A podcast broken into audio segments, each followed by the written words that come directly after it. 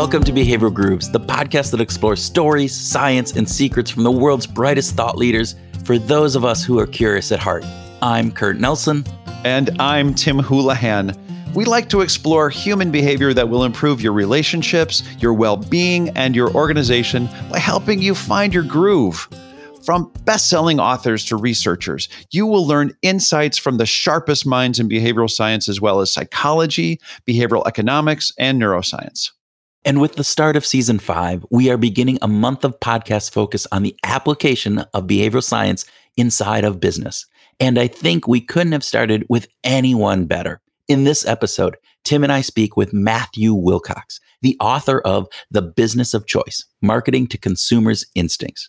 It was named the Marketing Book of the Year and is the winner of the American Marketing Association's prestigious Berry Book Prize. This book is full of practical tips for marketers, but even more, even more, it is a book that lays out some fundamental insights into our human behavior. Yeah. It's also worth noting that Matthew is a founding partner of the Curious Company, which focuses on social impact and uses anthropology, behavioral economics, and human centered design to make beneficial behaviors easy and natural. And over the years, Matthew has worked with a variety of top shelf firms, including Levi Strauss, Electronic Arts, Unilever, Nestle, Shell, and GlaxoSmithKline, and he's helped them craft their brand strategies. He has also acted as an expert on behavior change for the U.S. Food and Drug Administration's anti smoking programs. It's an impressive catalog of work. And of course, Matthew's contact information is called out in the show notes. Absolutely. And in keeping with other episodes this month, we're doing something a little different with our grooving session. What? We're going to do something different? You and me? Never, never Crazy. happens. All right. What are we doing different, Tim? Our listeners are used to hearing the two of us groove on what our guests talked about immediately after the interview. But this episode, with this episode, like others this month, we're splitting the grooving session away from the interview. So this episode is just the interview and it ends with the close of our conversation with Matthew. Okay. So the very next episode then will be our grooving session, the one that would normally just follow this conversation and be part of this episode, but we're taking that and putting it as its very own episode. Is that right, Tim? Yeah, I, I think so. It's it's a plan. Let's go for it. All right. Well, good, good. And just so everyone knows, we'll be doing the same thing with next week's episode on Ben Parr, the author of Captivology. It's a book about how we gain and maintain someone's attention. It's really cool and we'll split Ben's episode into two as well. And of course, we're interested in what you think about this approach. Do you like it? Do you prefer it? Is it just meh? I don't know. Let us know.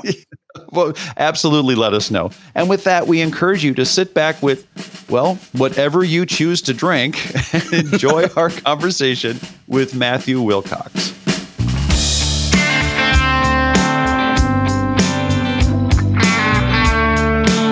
Matthew Willcox, welcome to Behavioral Grooves. Thank you. Sorry. From the off. Would like to take that again? Oh, we did we catch you off guard? That'll go on the bloopers reel of some time that we have. No. Matthew Willcox, welcome to Behavioral Grooves. Well, thank you, Tim and Kurt, for having me on the show. It's a pleasure and a delight to be here. We're excited. Yeah. So let's let's get started with a speed round. Would you prefer to live in wine country or live in the city? That's a really good question because we kind of somehow bridge the two. But living in the city at the moment is not kind of what living in the city has been in the past. So even in a fantastic place like San Francisco, COVID's kind of made it less of a cultural, less of a social experience. So one of the things that has happened during COVID is we've spent more time going along coastal walks. So as some reference to living in the wine country. We live up in Sonoma County. And, um, you know, it's COVID's helped us discover things more. I'm, I'm, a keen bird watcher, and bird watchers keep a list of birds they see, and my Sonoma County list is going through the roof as I kind of pursue sort of less less common species that uh, keep turning up. I was looking for a uh, solitary sandpiper yesterday, but didn't find it. Oh my gosh! So you love that the the idea of of of bird watching in the city, my neighbor, who I live in Minneapolis, is an avid bird watcher, and I'm just hoping that he doesn't listen to this and then realize he should move out to the country. So um, there you go. All right, Matthew. Simple one: coffee or tea? Well, so I think at some stage I grew up. I grew up in Ireland. Wait, this so is supposed simple. to be a simple. This is supposed to be a simple one, and it, it sounds like there's a story that's coming uh, on here. Here we go. Simple. All right, all right. Let's. Here we go. Let's go. no, I, I, grew up in Ireland. At some stage, Ireland had the highest per capita tea consumption in the world, um, and so I was kind of, you know, pretty much force fed tea through my early years, and I still, I still enjoy a good cup of tea. Um, but coffee, by by a country mile, as we say, coffee is the winner here for me. Um, I'm married to an Italian, so that's only increased my appreciation of coffee. And I kind of coffee was like about twice or three times the price of tea when I was a kid, so it was a luxury. It was scarce. Without sort of getting straight into behavioral principles, that scarcity I think sort of stuck with me. And so coffee is the it's luxurious, it has an effect, and I I probably have like eight shots of espresso a day. Oh my gosh. Oh my right. God. I don't think there's enough English breakfast tea to even approach the amount of caffeine that you get in that. Holy cow. Okay. Um, we're just moving so swiftly through the speed round here. Would you prefer to have dinner with your favorite athlete, musician, or researcher? And I'm going to kind of put a little bit of a spin on this because I think I would not an athlete, but a sports coach. I think would be a very interesting person to have. Oh, a coach. Dinner okay. with a coach, yeah. But coaches could be kind of interesting. They take a lot of decisions. Uh, they have to think what they would do. A lot of what they're happening is is very very conscious. I mean, so uh, and if it was one coach in particular, it would be the uh, controversial Jose Mourinho. Is now the ex manager of of Real Madrid, Inter Milan, Chelsea, Manchester United, and as of last week, Tottenham Hotspur. And I think he's probably got some good stories to share. Oh my god! Oh, I'll bet. I'll, I'll bet. Okay. All right. All right. Here, here's the my big question. Right. So, this which is still is, the speed round. We're still in the speed round. Remember? okay. So I need to talk faster. Is that what you're telling me, Tim? I need to I need to speed this up. Here we go. Which is easier, brain plasticity or body plasticity, particularly around that midriff area and that belly region in the body. All right. well, I think very often we don't know when we're undergoing uh, uh, brain plasticity, so it might be easier because it just sort of happens. But what I would almost call reverse body plasticity when your body runs out of control. So, so this comes to a reference that uh, when I was trying to describe how plastic the brain is in my book, I, I make the analogy of, of kind of going to the gym. If you lift biceps, if you sorry, if you lift weights uh, and and do bicep curls for a couple of weeks, you will see a difference.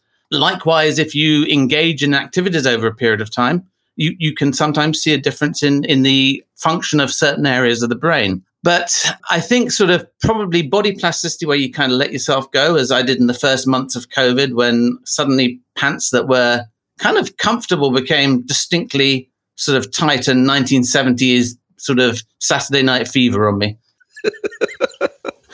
oh, I am I am fully with you on the element of that body part just not being able to to get it as much as we know about behavioral science and we should be able to to maintain a diet and do our regular exercise i just have not been able to to get that extra 10 15 pounds off so mm-hmm. yeah it's a yeah, it's a struggle, but it keeps well, us going. It's a, it's a multi-billion. It's a multi-billion-dollar industry. So yeah. obviously, you know, other people are cashing in on this as well.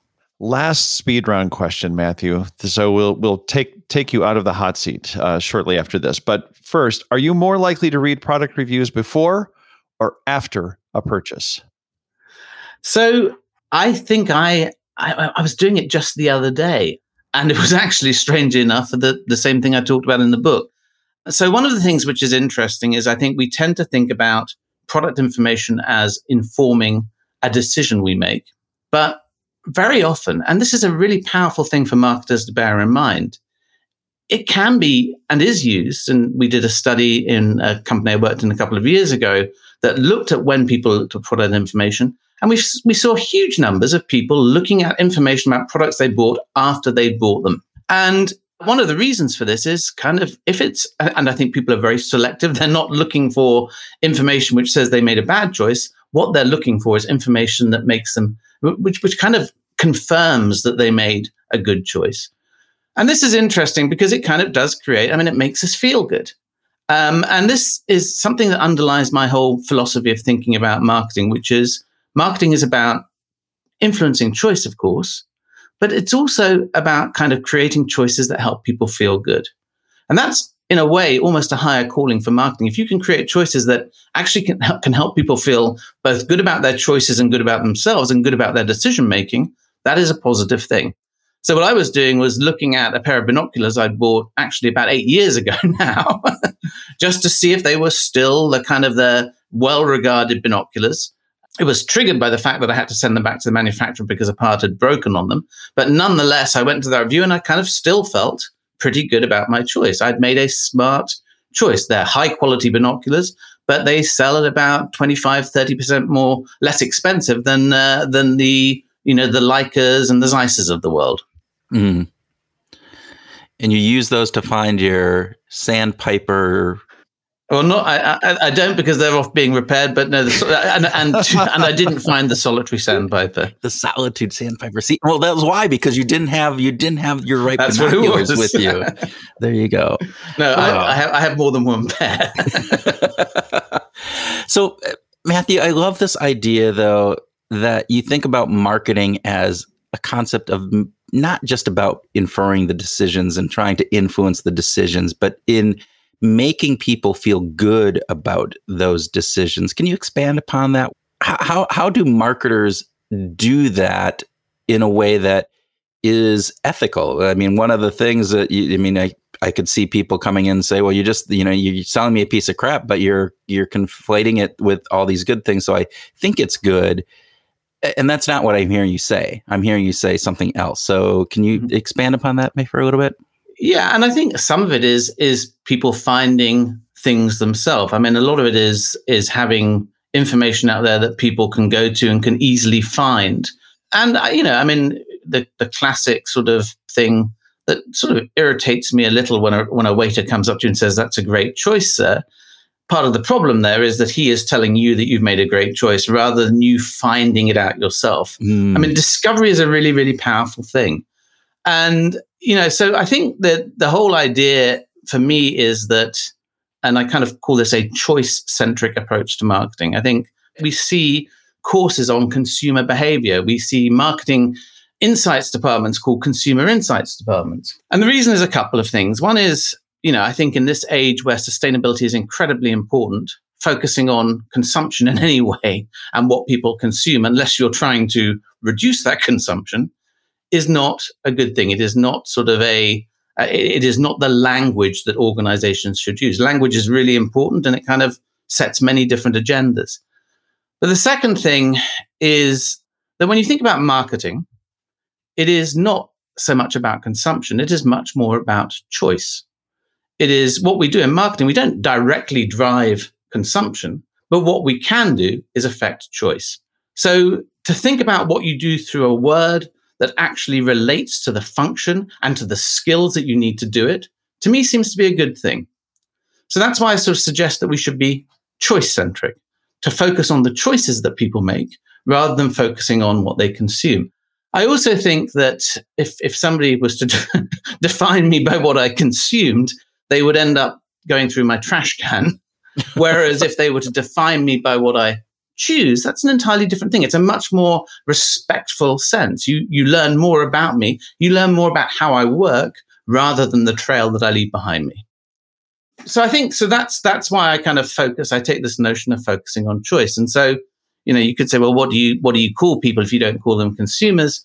And uh, an excellent book that you, you'll all have read, The Art of Choosing by Sheena Iyengar, she sort of quickly gets into sort of talking about people as choosers.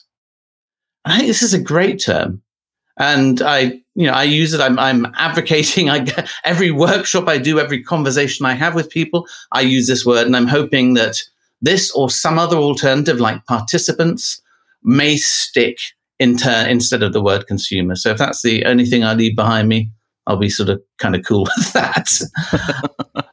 yeah. So what should they do? What should if marketers have been misdirected by thinking about the consumption side?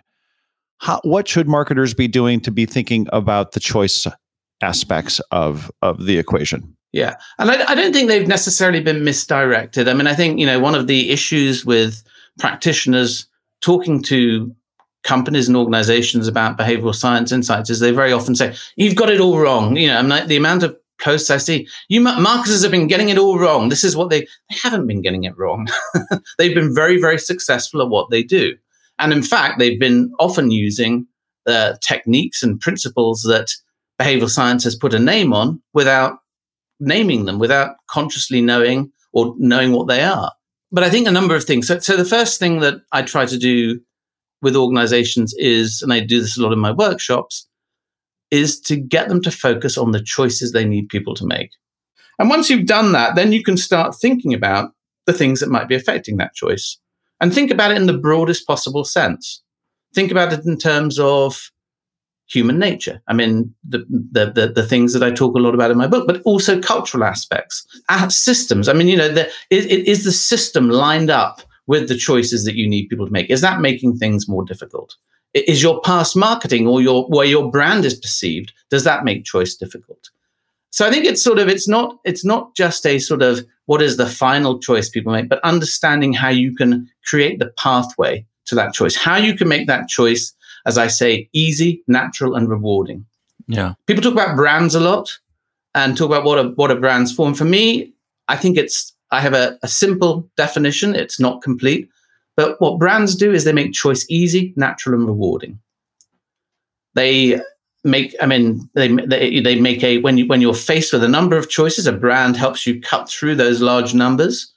Uh, it, a brand that is well designed and well assembled doesn't create dissonance. So it's kind of, it feels like a natural choice but also it kind of it brings along associations it is it is it brings along memories and it is rewarding in terms of you feeling good about that choice.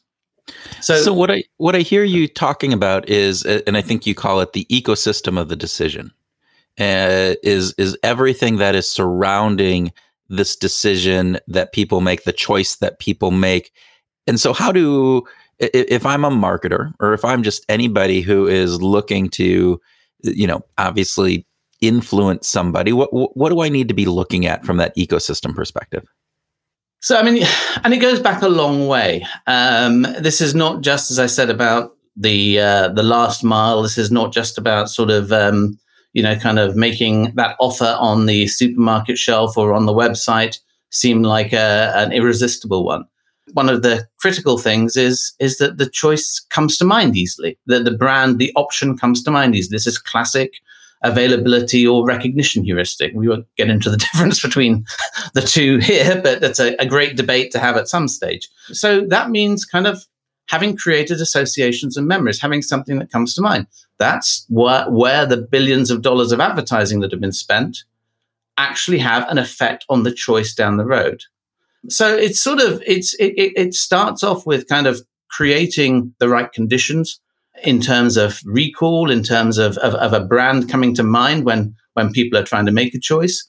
But it, and it goes right the way down to uh, making sure that sort of uh, the pricing is right, making sure that you're in the best environment to foster choice, or to do things that you can to tweak that environment when people are actually making the choice. You, you, you of course, are great advocates of the importance of context. It's uh, really uh, in my book. I wrote a, a chapter called um, uh, if if content is king, context is queen, and I mean that in the sense of context, queen in, in, in chess. The queen is the most powerful piece on the chessboard, um, and and you know, sort of so understanding the context in which the choice is made is really, really, really important. Tell us a little bit about that that framework, if you would. Sure. So you know, frameworks are I think I spent a lot of my professional career resisting frameworks and tools because I kind of felt someone was telling me what to do. But you just want to be able to sort of uh, make things usable, compress complexity without losing depth and nuance. And it's it's almost like sort of I don't know. I mean, the two best analogies I've had are sort of like com- uh, lossless compression with music. How do you take all of this stuff and make it small so that it can be expanded out again, or, or an analog version as a kind of a folding umbrella? I mean, a folding umbrella is an incredibly complicated thing, but it's small enough to take take with you. And when occasion arises, it comes out to its full majesty to, to protect you from the rain. And so what I try to do is have something that, that enables all of this stuff to be compressed, but not degraded. And the way I do that is a thing I call the behavioral lens. And the behavioral lens is, as is often the case, we know the power of acronyms. It's an acronym and it stands for L is for loss, E is for ease, N is for now and near, and S is for social and self. And these are deliberately broad because, you know, they can take in many, many of the effects that we want. I mean, loss sounds fairly straightforward. Uh, most people are familiar with the power of, uh, of, of, loss aversion, the, uh, how, how a, the prospect of a loss has a significantly bigger effect in many cases, not in all cases. So on the first hand, we, we can look as marketers at loss as a way of, um, you know, kind of if we frame something as a loss, people might be drawn to it. But actually going back to the idea of, of the ecosystem of the choice, for me, the importance of understanding loss is how it might stop, how a perceived loss may stop people from making the choice that you want them to make. And in my workshops, one of the most important exercises I do is get people to kind of think about sort of what what loss, what what what is it that people might lose that might not make the the path to the choice you want them to make as straightforward and as easy and as natural as possible. So loss is, is, is important in that respect. I did, by the way, first of all, I called this model, this this uh, this framework Elon, uh, and it was ease, loss, others, and now or near. But I thought that sort of being litigious, Elon Musk might sort of come after me for using a tool with his name. Yeah. Um, lens, lens is good. Lens is a good. Yeah, lens, one. lens, yeah. lens. I'm, I'm, I'm pleased with how that that works. At some stage, I'll be able to send lens chotskis to to customers and people. um, ease is is obviously we know this is is incredibly important. Uh, but I kind of broaden it. It's uh, we're drawn to the path of least physical and cognitive effort.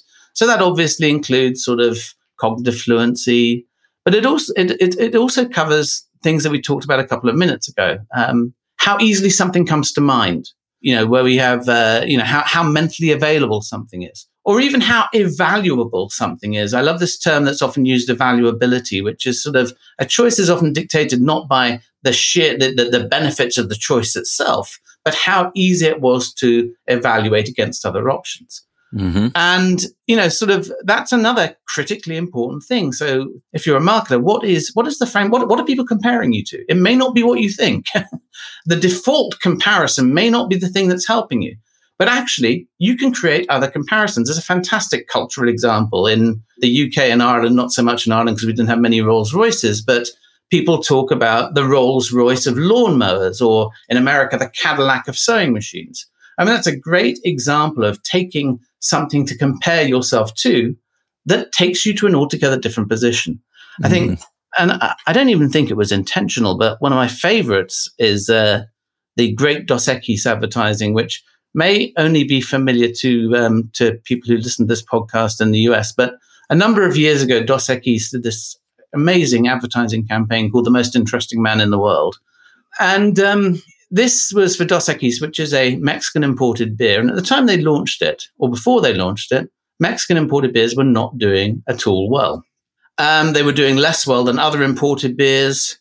So the natural comparison set would be other Mexican beers to, to show that we are better than other Mexican beers. Uh, but Dos Equis didn't do that. And I think whether they did this consciously or not, I do not know. But the idea of saying you're better than the others in a category that's not doing well is not going to give you that much of a gain. And if you look at their advertising, this guy is, I mean, I, I kind of still, and I went through it frame by frame. He's wearing gold cufflinks and, and a tuxedo. He is in sort of cocktail bars. And this guy doesn't look like somebody who's going to be sort of drinking, you know, beer by the bottle.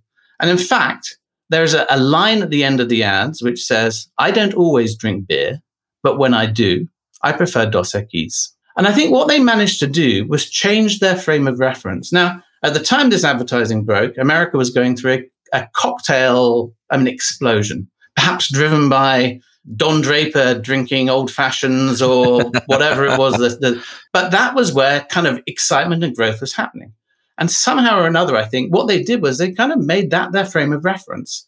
And this campaign was incredibly successful. And what is what are people comparing you to? That's a really important question to ask.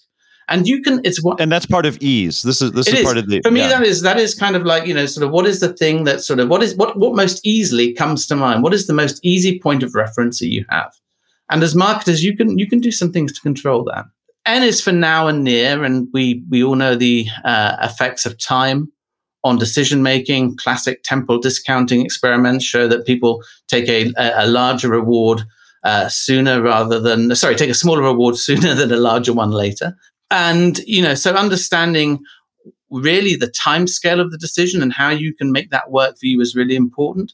Construal level theory comes in here as well, which is then how people think of things as being more concrete in, in, in near terms. And I call it now and near because there's also a distance factor. People feel differently about things that are now or near, that are near or far. If you're in the luxury brand business, actually making your brand seem far away is a very, very powerful thing. Reducing that familiarity a little bit is a good thing that works for you. Um, there was a great study uh, that a number of people, including Adam Alter, did a, a, couple of years ago, where they found that disfluency, which is the opposite of fluency, actually worked for luxury brands, making it more difficult to say their names. I mean, Hubert, a, na- a native Scots Gaelic speaker, can say Lefroy properly. you know, there is something exactly that. I, I, learned Irish at school, so I probably have an advantage over other people. But uh, but you know, so you have these sort of things where you know that that being making something a bit more difficult can actually make something more interesting. And then the S stands for social and self, and this covers again many things. Uh, it, uh, it, clearly covers social proof, which is uh, you know kind of the the notion that other people's behavior is is is an important guide for us. And I would go further and say that uh, this extends to my bird watching. So often I will sort of trying to approach. Now it would not be solitary sandpipers because solitary sandpipers are normally solitary. But if you're approaching a flock of of shorebirds of other species of sandpipers to try to identify them, you know, and you get you inch closer, you go take a couple of paces closer and closer, and sort of just when you can work out whether they have sort of dark green legs or dark brown legs, one flies away and another one flies away, and then seconds later, the entire flock flies away. And I use this as an example because it's kind of, you know, the, the birds use social proof as well. They, the first and second bird were reacting to the danger or the perceived danger that was me, but the remainder were reacting to the behavior of the other birds. Hmm. And so, you know, so we take our cues, and this is where sort of understanding what other cues are people getting that might drive their behavior from other people. And self is really important. Self is uh, your self identity. And we know how people, you've covered this a lot in, in, in, recent episodes where you've talked about sort of vaccination hesitancy and mask wearing, how people, when people feel they might be losing an aspect of their social identity, they, they react. They have reactions. But, but also there's a great area that is, I think, so overlooked by marketers, which is uh, a thing called well self-efficacy is important but there's a, an aspect of self-efficacy which is decision-making self-efficacy. How do people feel about their skills in making a particular decision? And i think this is again something that you have to sort of as, as, as that marketers should really focus on. How do you make so often and it's not surprising we all think we're the most important beings in the world or entities in the world so often marketers want their brand to be the expert but really, the best place you can get to is when the person choosing you feels like the expert. So, how can you improve? How can you make them feel decision making experts, experts in the category that you operate in? So, that's a quick run through of the lens, L E N S. It's a fantastic framework from the perspective that as you mentioned, frameworks can be seen as these shortcuts, various different pieces, and, and you talk about the compression of music and then the expansion back out. And I th- that's the piece about frameworks is that they they tend to point you in the right in, in a direction but they can be limiting in, in some of that. But what is nice about this framework and what i really appreciate about it is that it points you but still allows lots of, of variance in how you apply it and, and the aspects that are going into it. Because as we can talk about now is this context matters right? This idea that that you can apply this framework but the framework gets changed based upon some of the context that or, or, the way that it gets applied is is changed based upon the context of of, of how this is and people are are seeing the advertisement or having that that piece of information sent to them and So let's talk about context a little bit. As you said, you have king, if, if content is king, you know, context is queen. Help us understand that a little bit more. There's a professor called Vlad Griskevicius um, who did some really interesting work in this area. He wrote The Rational Animal. He said something, one of the most inspiring things I was watching him talk at the Society of Consumer Psychology a number of years ago, back 2012 or so. He kind of he said, you know, I don't think of cognitive biases as design flaws. I think of them as design features, which I think is a beautiful way of expressing this sort of thing, which can be to think of bias thinking as a flaw. But he also looked at how he uses this this great analogy, which is that we're almost like our brain almost works like a smartphone. He calls it a Stone Age smartphone. He has an evolutionary psychology background. But you know that phone has a number of components, and those components kick in in different ways depending on the task, what the what the context is. If you're taking a photograph, the, the screen is the viewfinder. The uh, GPS becomes the the geotag for the photograph. The audio becomes the click for the shutter. Yet if the phone is in a different mode, it becomes something else. So what he talks about is how we uh, operate in different modes and how those modes affect actually sort of how we do things. One of his famous studies shows how when people were prompted whether people would would follow a, a behavior to join in something or to stand apart from something in different contexts. And in his particular study, and I won't get this exactly right, but he he gave people a, a choice of of ads where uh, one was suggesting they would be one of a kind if they did something, whereas the other would suggest that they were joining a crowd. Um, and he did all the things to look at sort of psychographics beforehand as to whether those people were more likely or less likely to feel like crowd joiners or solitary individuals. But then he did a sort of your, your classic two by two, where half of the respondents for each piece of stimulus, he showed a different clip of a movie. For one group, it was the scary, a, cl- a particularly scary clip from The Shining, where Jack Nicholson is kind of rampaging around, uh, just about to, to kill people. Uh, and the other, it was a romantic comedy with Juliette Binoche. I, I can't remember because the film wasn't as memorable as The Shining. uh, but what he found was, what he and his, his associates found was that when people were primed with the film that was scary, they were more likely to be interested in the ad which suggested the safety of numbers. Yet when people were primed with this safe, comfortable romantic comedy, they were more likely to take something which was being a more individual, a choice that kind of might make them vulnerable in some way or another. Now, the classic thinking of marketers is to line up content. So if you're if you're trying to sell something which is about risk taking, you put it in the center break of The Shining if The Shining is showing. or if you're trying to do something which is safe, you find some safe media to put it in. So I think that's a, a good example where sort of to understand not just context is important. I think marketers have always realized that, but I don't know they've always understood the behavioral power of context and how it might change the message. That is fantastic. We we love context. Kurt and I are just huge fans of of, of context. We have so many more things that we we could talk about here, but I would just want to say Vlad is actually at the University of Minnesota. He is right here. But that said, I would like to turn over to ask you this is the, and this is maybe the most important question that we're going to ever discuss. What music will you take with you if you were stranded on a desert island?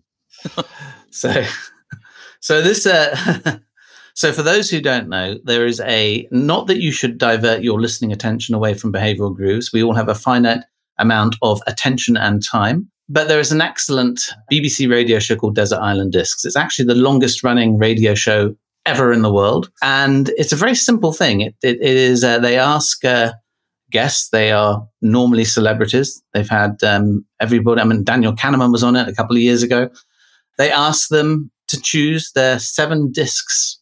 A disc is um, uh, a way of listening to music. Sorry, for those who don't remember, for those youngsters in the in the audience, yes, yeah, not for anybody that's under fifty. But yeah, there's seven tracks that they would take away with them on a desert island. But I, I think I would take two things with me. I take what the first thing I would take with me is a Bach cantata, which is uh, a piece, I can't even remember the exact number, I think it's 37, but there's a most beautiful part in this called Ich habe genug.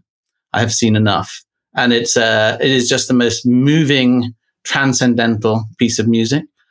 I think another one I would take with me is a song I grew up with, which is uh, Neil Diamond's Sweet Caroline. Uh, Neil Diamond is huge in Ireland. He says whenever he goes to Ireland, he doesn't have to sing because the audience actually do all the singing. He kind of just kind of introduces the songs and they get sung back to him. And um, I mean, I could, I, am sure I, I, have played over the fantasy of being on Desert Island Disc so many times in my mind. I could probably kind of go through the whole. This seven. is it.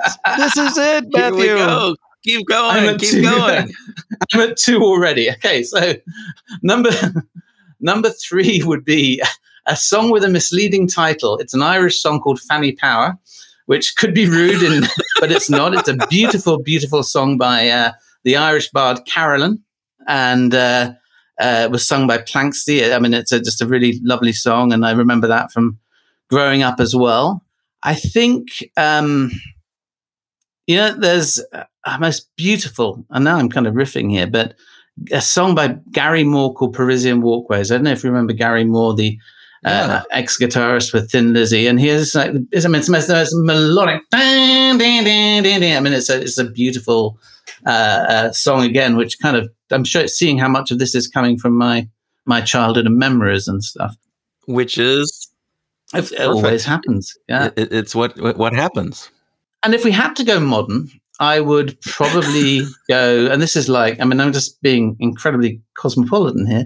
Uh, I would go with um, something I've, we've been listening to. I'm, I'm, really intrigued by the emergence of ethnic Albanian singers in, in pop music. So you've got Rita Ora, you know, you've got uh, Bebe Rexha.